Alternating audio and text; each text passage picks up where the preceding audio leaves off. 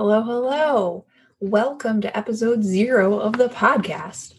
This podcast, Teachers in Business, is for former teachers, all of you out in the teaching world who are now out of the school building and building your own thing, whether it's a coaching business or a business with a teaching bent or something entirely different. Doesn't matter what kind of business it is, just that you've moved on from where you were to where you're going. We're going to talk about all things growing a business because that's really what I do as a business coach, but all from the teacher perspective because that's who I am.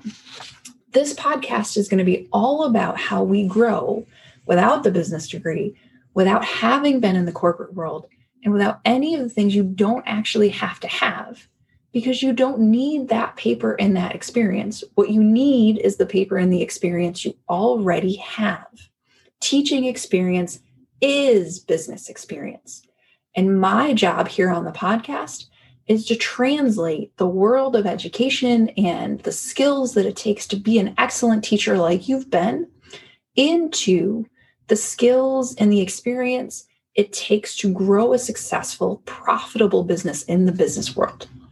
My job is to remind you that above all else, you do belong here amongst the entrepreneurs, amongst the business owners, amongst the CEOs, and you are one of them right now. Do you think a little differently than everyone else around you? Probably. Sometimes does that mean you feel like you don't belong? Yeah. But thinking differently and feeling like an outsider sometimes is a good thing. That's how we've gotten all of the innovations, most of them at the very least, through the history of innovation, right? What you do and what you do in business may not be for everyone. That's normal. And that's one of the ways in which teaching and business depart from each other.